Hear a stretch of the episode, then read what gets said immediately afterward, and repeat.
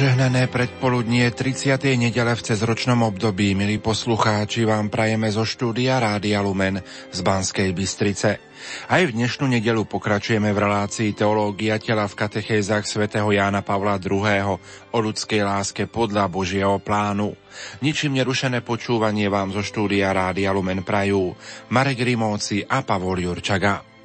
V knihe Dôverne s Bohom na dnešnú nedelu čítame – Liturgia slova dnes sústreďuje svoju pozornosť na veľký príkaz lásky voči Bohu a blížnemu. Dva dôvody vnúkajú tieto predpisy. Nerob nikomu to, čo sa ti nepáči a naopak miluj svojho blížneho ako seba samého.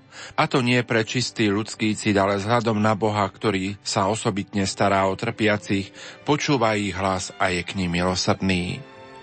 Milí poslucháči, v nasledujúcich minútach vám ponúkame Rozhovor kolegyne Anny Brilovej s otcom Mariánom Valábekom z Bratislavského centra pre rodinu na tému Snubná láska obnovená v Kristovi. Nech sa vám príjemne počúva. V minulej relácii sa hovorilo o veľkom tajomstve lásky – čo vás na tom fascinuje? Presne to, čo fascinovalo Adama. Tento raz nemyslím na Adama osobu, ale človeka osobu. Osobu muža a ženy. Človeka, ktorý je fascinovaný tajomstvom lásky a v tomto objavovaní je človek úžasnutý. Obaja spoločne pokračujú ruka v ruke na svojej ceste k prameňu. Jan Pavol II pri skúmaní tohto hľadania rozpracoval hermeneutiku daru, ako nazval interpretáciu ľudskej skúsenosti prežívania reality vo svetle daru. Ako to myslíte s tým darom a s tou hermeneutikou? Tretie mimoriadne zasadnutie synody biskupov mnohí v komentároch hodnotili ako dôležité reálne prijať hermeneutiku pápeža Františka, to znamená úplne zachovať náuku, ale výjsť od konkrétnych ľudí, ich situácií, potrieb aj trápení. Dar vytvára vzťah medzi osobami. Súčasťou darovania daru je darca, obdarovaný a nový vzťah, ktorý medzi nimi dar utvára. Nie je to kupovanie, lebo kupovanie to nie je dar. No ak ide o dar, je to inak. Odmietnúť dar znamená zarmútiť a možno aj ubližiť človeku, ktorý si želá a ponúka to, čo mi dáva. Príbeh človeka stvoreného na Boží obraz a podobu, príbeh Adama a Evy, potvrdzuje túto hodnotu daru. Eva sama je tá, ktorá vzbudzuje Adamovú radosť a prekvapenie. Nie je to nič, čo Eva má, alebo čo by mu mohla dať, alebo pre neho urobiť. Ona, jej osoba je darom pre Adama. Podstatou každého pravého daru je teda pochopenie toho, že milovaná osoba sama, on či ona, je darom. A tak sa dostávame k prvotnej sviatosti manželstva, no za tým musíme vidieť toho, kto toto všetko dáva a to je Boh. Takže počiatok človeka má tiež dimenziu daru? Boh už od samého počiatku rozhodnutia stvoriť človeka prejavoval lásku. Človek si chcel túto skutočnosť vylepšiť a tak to poškodil a bolo to treba obnoviť v zmysle na pôvodný Boží obraz v človekovi zreštaurovať človeka do pôvodiny. Pápež Jan Pavol II v teológii tela skúmal tajomstvo jednoty a duality a spolu s ním zistujeme, že definitívne stvorenie človeka spočíva v stvorení jednoty dvoch bytostí. Ich jednota poukazuje predovšetkým na identitu ľudskej prirodzenosti. Dualita poukazuje na to, čo na základe tejto identity tvorí mužstvo a ženstvo človeka. Keď rozmýšľame o človeku, vidíme, že sa charakterizuje ako podstatne odlišný od všetkých iných stvorených bytostí, lebo patrí súčasne do viditeľného sveta hmoty aj do neviditeľného sveta ducha. Osoba je teda princípom a jednotiacím riešením všetkých mnohorakých dimenzií, ktoré utvárajú človeka. Osoba je syntetizujúcim stredom rozmanitých súčastí ľudskej bytosti. Človek je ja, súčasne duchovné aj hmotné, Telo nie je len prídavkom k osobe, ktorá by sa zaobišla aj bez neho, alebo by ho mohla použiť iba ako nástroj. Naopak, je neoddeliteľnou súčasťou osoby, je pre ňu bytostné. Ľudské telo v celej svojej pravde je telo presiaknuté celou realitou osoby a jej dôstojnosti. Telo sa teda môže stať výrazom osoby, prejavuje osobu v jej viditeľnosti. Svetý Jan Pavol II ho nazval sviatosťou osoby, viditeľným prejavom neviditeľnej skutočnosti. Neviditeľná a vnútorná skutočnosť osoby sa vyjadruje a uskutočňuje prostredníctvom viditeľnej a vonkajšej skutočnosti tela. Prostredníctvom svojej telesnosti sa ľudská osoba môže vyjadrovať, môže komunikovať s druhými, vstupovať s nimi do vzťahu, darovať sa druhému a príjmať druhého. Aký je teda v kontexte ľudskej osoby základný význam tela? Aké pravidlo jeho jazyka vzhľadom k vážnosti osoby? Rozlíšenie medzi tým, čo je v súlade alebo v protiklade k dôstojnosti osoby, tak to nevzniká jednoducho na základe biologických kritérií, ale v závislosti od významov vštepených do ľudskej telesnosti, ktoré možno zachytiť v hermeneutickej reflexii prežívania. Hermeneutika Jednoducho povedané je výklad a vysvetľovanie obsahov a pojmov v súvislostiach, ale aj teória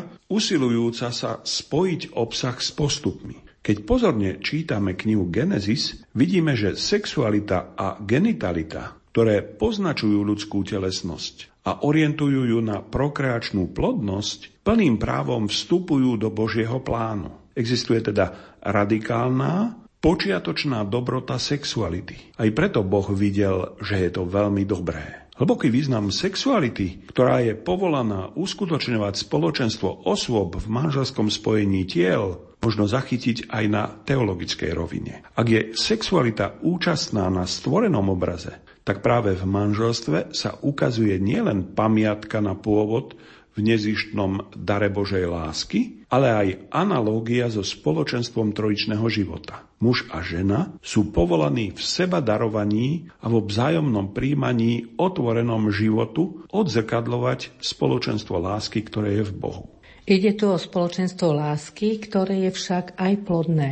Určite nie je podivné či náhodné to, že práve do úkonu vzájomného telesného oddania sa ich osôb boli vložené aj pramene v života. Spolupracujú s dielom Boha Stvoriteľa práve vtedy, keď v tele vyjadrujú jeho obraz, teda prokreáciu, dar z daru. Život, ktorý sa rodí z ľudskej lásky, je znakom a obrazom Božej lásky. Boh chcel, aby v spôsobe vzniku života z manželského spojenia sa analogicky vyjadrovalo jeho tajomstvo spoločenstva, z ktorého pochádza každé ľudské stvorenie. Človek má v sebe aj isté usporiadanie, ktoré vyjadruje istú hierarchiu hodnôt, ktorej sa musí harmonicky členiť komplex jej súčastí. Na prvom mieste je hodnota osoby, potom hodnota jej telesnosti, ktorá je jej viditeľným uskutočnením, potom hodnota sexuality, ktorej sa odhaluje povolanie k reciprocite a napokon hodnota genitality, ktorá do špecifickej formy spojenia tlmočí sexuálnu reciprocitu. Primát osoby znamená, že nižšie rozmery sú natoľko platné, nakoľko vyjadrujú jej dôstojnosť, jej pôvodné povolanie k spoločenstvu. Sexuálna reciprocita nie je nikdy úplnou komplementaritou ale stále ponecháva otvorenú a nezahojiteľnú ranu asymetrie, ktorá je svedectvom a pozostatkom ontologickej diferencie, charakteristickej pre náhodné bytia oproti bytiu s veľkým B, na ktorom participujú. Snaha prekonať túto diferenciu môže byť len tragickou ilúziou. Bolestivá skúsenosť neúplnosti sa neodvratne vracia vždy, keď narazí na nedisponovateľnosť toho druhého a na štruktúrálnu nemožnosť prekonať rozdielnosť s ním. Nehovorí sa o tom, že by mal prvý hriech sexuálne pozadie, no predsa je aj ľudská sexualita poznačená pádom človeka. Nie náhodou sa vidí súvis medzi hriechom pýchy a hriechom proti Božím zámerom so sexualitou a ľudskou láskou. Aj ľudská láska v sebe nesie znaky rozvratu, pochádzajúceho z hriechu. Hriech je porušením spojenectva s Bohom Stvoriteľom, ktoré v človeku spôsobuje vnútorné zranenie. Keď si človek nárokuje na autonómnosť a odmieta prijať seba uskutočnenie ako Boží dar, zatemňuje v sebe obraz stvorenia a stráca schopnosť darovať sa a príjmať druhého ako dar. Tradícia cirkvy pomenovala túto hlbokú nezriadenosť, ktorá prebýva v srdci človeka po hriechu, ako žiadostivosť. Túžba, ktorá sa neotvára voči druhému, ale sa uzatvára do seba. Vyplýva z nej nesúlad medzi jednotlivými dimenziami osoby, medzi nižšími žiadosťami a vôľou, v dôsledku čoho dynamiky inštinktu a citov už nie sú v spontánnej harmonii s osobou a jej povolaním k spoločenstvu. Táto pícha a táto slabosť inklinujú k zlu, teda k takému vzťahu k druhým, ktorom ich už nevníma v ich pravde a ľudskej dôstojnosti. Druhá osoba už nie je subjektom, ktorému sa dávame a ktorý príjmame, ale objektom, ktorého sa zmocňujeme, aby sme ukojili svoj inštinkt. Pohľad sa zastaví na tele s jeho sexuálnymi charakteristikami, aby sme ho vlastnili a nejde ďalej k osobe, ktorej znakom je ono telo. Vtedy vzniká ostlichá hamba, ktorá je prejavom spontánnej obrany vzácného dobra, ak je v ohrození. Namiesto seba darovania druhému používame druhého pre seba a pre svoje potešenie. Sexualita sa zo štruktúry spoločenstva ľahko zmení na štruktúru ovládania. Možno povedať, že človek stratí spontánnu schopnosť seba darovania a príjmania druhého prostredníctvom tela.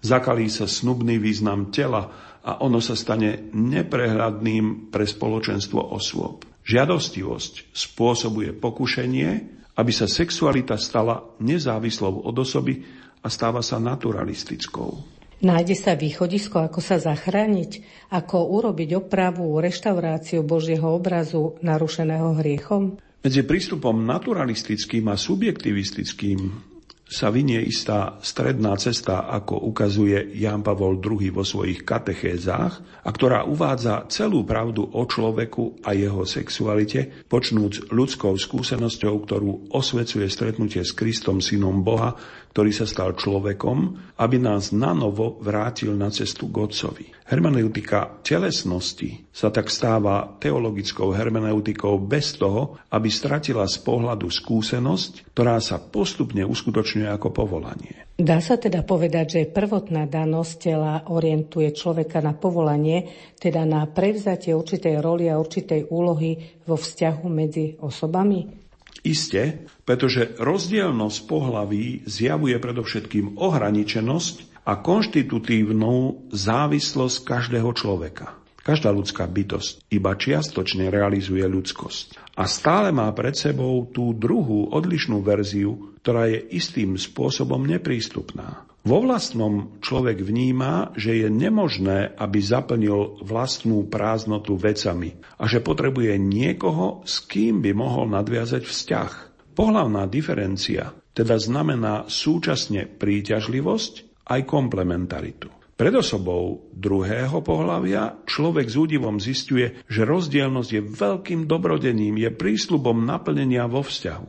Pohlavnosť vpísaná do tela sa prejavuje ako výzva k vzájomnosti v spoločenstve. Jej predpokladmi sú identita a diferencia. Identita spoločnej ľudskosti a osobnej dôstojnosti, ale aj nezmazateľná diferencia.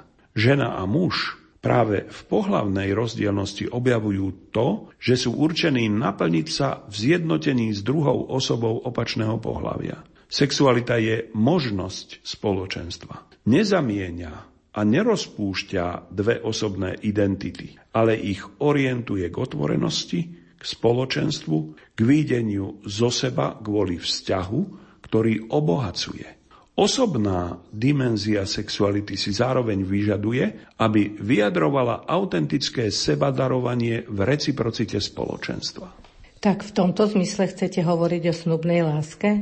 Hej, lebo až teraz môžeme pochopiť, čo znamená ten výraz, ktorý použil pápež Jan Pavol II vo svojich katechézach, keď hovorí o snubnom význame tela. Ľudská osoba ako Božie stvorenie, ktoré Boh chcel z lásky, je bytosťou darovanou sebe samej a súčasne povolanou na seba dávanie. Človek, jediný tvor na zemi, ktorého Boh chcel pre neho samého, nemôže nájsť sám seba v plnej miere, iba ak v nezištnom sebaobetovaní. Toto povolanie k nezištnému sebaobetovaniu uchvacuje osobu v jej celistvosti, tele i duši tele sa dosvedčuje a vyjadruje táto prvotná pravda.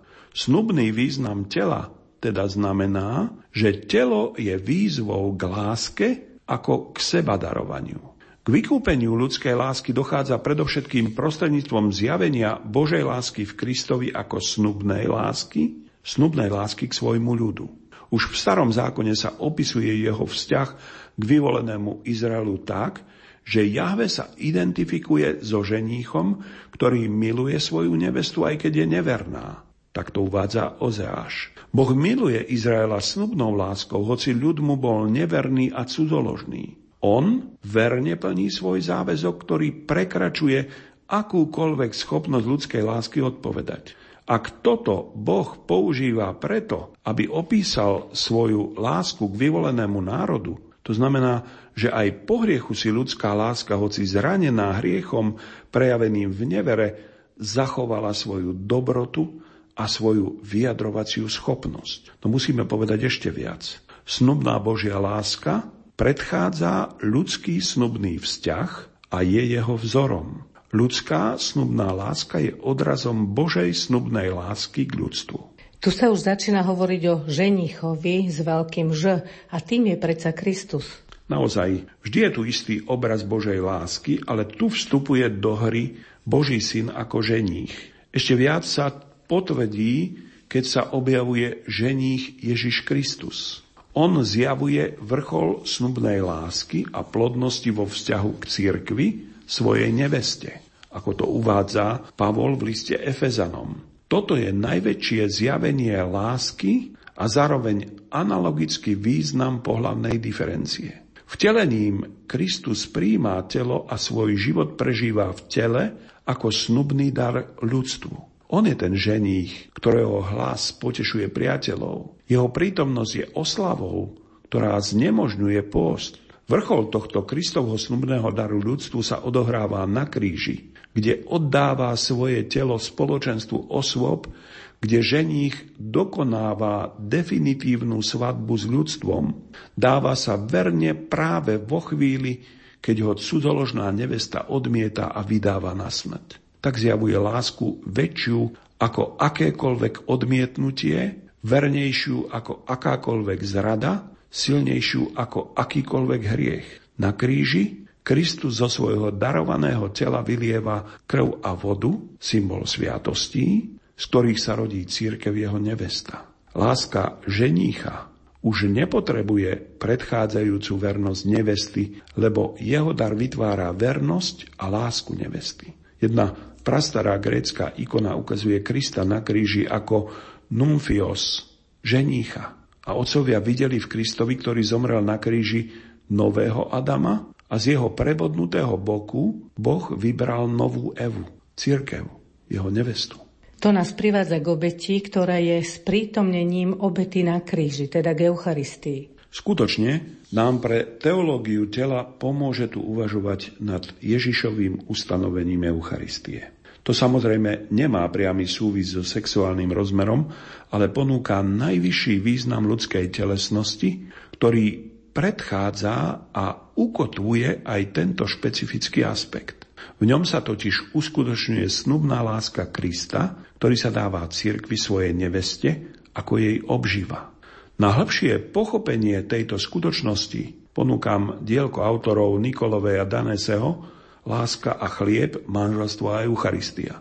Manželská láska medzi mužom a ženou je povolaná byť vo svete viditeľným znakom tohto veľkého tajomstva, ktoré má vyvrcholenie v Eucharistii. V tele sa teda uskutočňuje dar osoby osobe? Ježiš v najvyššom okamihu svojho života a svojho poslania vyslovuje slová, ktoré odhalujú posledný význam tela. Vezmite a jedzte z neho všetci. Toto je moje telo, ktoré sa obetuje za vás. Toto robte na moju pamiatku. Tieto slová spolu so slovami o kalichu vyjadrujú úplné darovanie sa v eucharistickom pokrme a v obete kríža. Eucharistia je teda telo obetované z lásky. Celý pozemský život Ježiša bol darovaním sa druhým prostredníctvom svojho tela, aby ľudia tým, že ho videli, počúvali a dotýkali sa ho, mohli stretnúť Boha. A pokračuje to v celom eucharistickom darovaní sa Krista telo obetované z lásky, telo darované z lásky. Boh darovaný z lásky, veď v ňom telesne prebýva celá plnosť božstva. Kristov kňazský a vykupiteľský akt sa uskutočňuje práve prostredníctvom daru vlastného tela za spásu bratov. V osobe syna je teda eucharisticky darované telo neoddeliteľne výrazom sebadarovania za život sveta a zároveň splnením otcovej vôle. A tak to musí platiť aj pre kresťana. Telo vyjadruje osobu v konkrétnych podmienkach jej existencie, je vytvorené kvôli sebadarovaniu a kvôli bohoslužbe. V dare tela sa uskutočňuje dar osoby a vo sviatosti manželstva sa telo, osoba, daruje osobe z lásky. A tu sa rovnako deje ústavičná bohoslužba. Nie je predsa len trošku odvážne sa vyjadrovať v kontexte Eucharistie o sexualite? Vo svetle tejto hermeneutiky daru, ktorá má svoje teologické ohnisko v Eucharistii, môžeme teraz uvažovať o význame pohlavnej rozdielnosti medzi mužom a ženou. Ľudská telesnosť je totiž bytosne poznačená pohlavnosťou, čiže ľudská bytosť jestvuje v mužskej alebo ženskej verzii.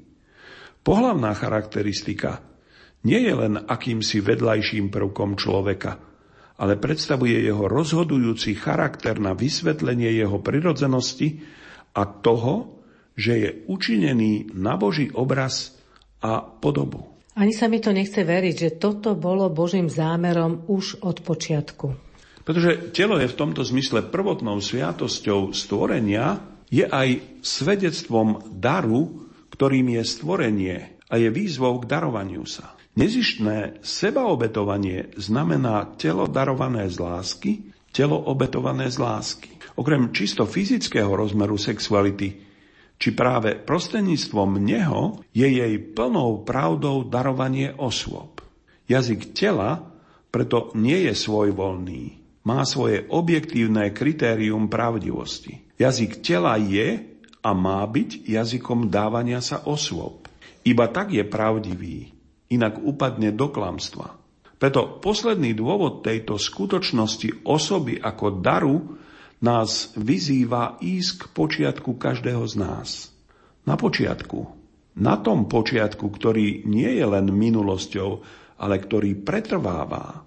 Pri každom človeku je Boží stvoriteľský akt.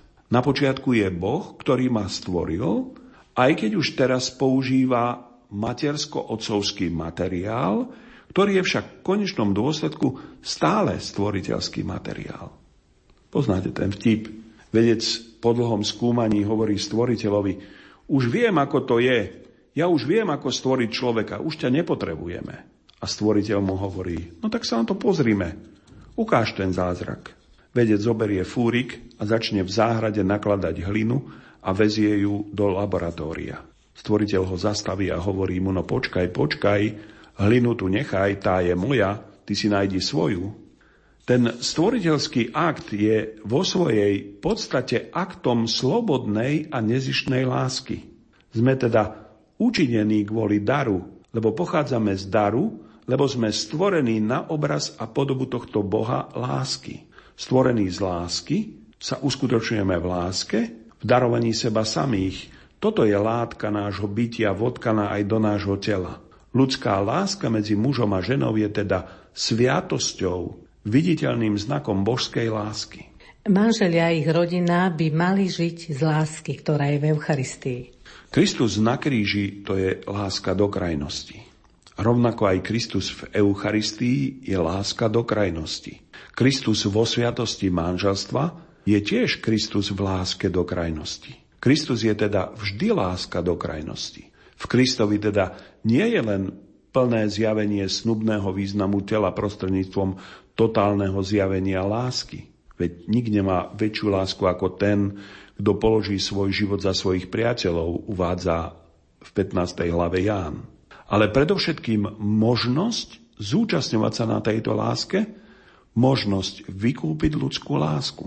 Učeníci dostávajú od ukrižovaného ženícha silu ducha pre svoju vernosť. Z toho v teológii tela vyplýva veľmi úzké puto medzi Eucharistiou a manželstvom, ktoré môžeme teraz pochopiť v plnšom svetle. To si však nemôžeme nechať iba pre seba. Veru nie, veď Kristovo seba darovanie, darovanie, ktoré je súčasne aj príjmaním všetkých ľudí k sebe so zámerom priviesť ich k Otcovi, je také úplné, také absolútne, že sa môže rozdávať do nekonečna v Eucharistii. Schopnosť manželov darovať sa úplne a plodne, verne a tvorivo nachádza svoj prameň v Kristovom kríži, v jeho tele ženícha. Vezmite a jedzte, toto je moje telo, toto robte na moju pamiatku. Tak sa manželstvo stáva sviatosťou v novom zmysle a v zmysle neporovnateľne plnšom, než je zmysel stvorenia. Láska Boha stvoriteľa už nie je iba prirodzenou sviatosťou. Teraz je aj účinným znakom lásky Krista k svojej neveste cirkvi. Toto tajomstvo je veľké, Efezanom 5. hlava. Aj pád, hriech, nevera sú pohltené milosedenstvom a odpustením. Ľudská láska, ktorá je vrastená do vykupiteľskej lásky Krista prostredníctvom cirkvy, sa môže naplniť a schopnosť sebadarovania a príjmania druhého sa môže premeniť a doviesť k plnosti. Musíme teda zviditeľniť Krista ako ženícha a cirkev ako nevestu. Prvotnou láskou je láska Krista k svojej cirkvi. Ľudská snubná láska je povolaná zakoreniť sa a utvárať sa v tejto láske. Manželstvo je v srdci tajomstva cirkvy a církev je v srdci manželstva. Byť rodinou, byť zosobášeným mužom a ženou nie je niečo zvonka dodané k tomu, že sú kresťanmi ale je to spôsob povolania, prostredníctvom ktorého vyjadrujú vo svete tajomstvo cirkvy, ktorú miluje Kristus. V rámci fundamentálnej závislosti osôb ako stvorení a detí Otca, ako je manželstvo, nadobúda znamenie zmluvy aj pohlavná diferencia nový význam. Muž a žena sú povolaní prežívať túto odlišnosť ako reprezentatívny znak odzrkadľujúci lásku Krista ženícha a oddanosť cirkvy nevesty. Vykúpenie však nie je automatické. Je slobodné, je cestou v dejinách, prechádzajúcou krížom, Kristovým krížom, ktorý umožňuje náš kríž a premieňa ho na cestu vykúpenia. Kresťan zistuje, že je hriešnikom. Každý deň uznáva svoj hriech v mnohých oblastiach ľudského života, aj v oblasti sexuality. Aj napriek tomu však nesmie hľadieť na sexualitu nedôverčivo alebo nevraživo, ako na zdroj nebezpečenstva a hriechu, ale ako na cestu, ktorá v spoločenstve s Kristom opäť získava svoju dôstojnosť a možnosť stať sa milosťou. Môžeme teda povedať, že keď pápež František prosí všetkých, aby pre synodálnych otcov, ale nielen pre nich, ale aj pre všetkých, okrem schopnosti počúvať Boha počúvať ľudí, pritom viesť bratskú konfrontáciu v láske o predložených témach, aby im vyprosovali aj milosť neustále pri svojom hľadaní pozerať na Ježiša, tak to znamená objavovať aj snubnú lásku obnovenú v Kristovi? Určite. Veď Ježiš káže na túto tému s najväčšími nárokmi. Vyžaduje absolútnu vernosť, bez možnosti rozvodu. A čistotu nielen v skutkoch, ale dokonca aj v najhlbších úmysloch srdca, čistotu pohľadu. Ale táto výzva nemá odsúdiť človeka hriešnika, alebo ho odradiť tým, že mu predostiera ideál, ktorý by bol ľudskými silami nedosiahnutelný. Naopak, má mu pripomenúť veľkosť jeho povolania a to, že za pomoci milosti má možnosť, aby sa vydal na cestu. Milí poslucháči, v uplynulých minútach sme vám ponúkli rozhovor našej kolegyne Anny Brilovej s otcom Marianom Valábekom z Centra pre rodinu Bratislavskej arcidiecézy na tému Snubná láska obnovená v Kristovi. Už o týždeň vám ponúkneme rozhovor Márie Čigášovej s Luciou Pečovskou na tému Dar Ducha Svetého vo sviatosti manželstva. Požehnanú nedelu vám zo štúdia Rádia Lumen Prajú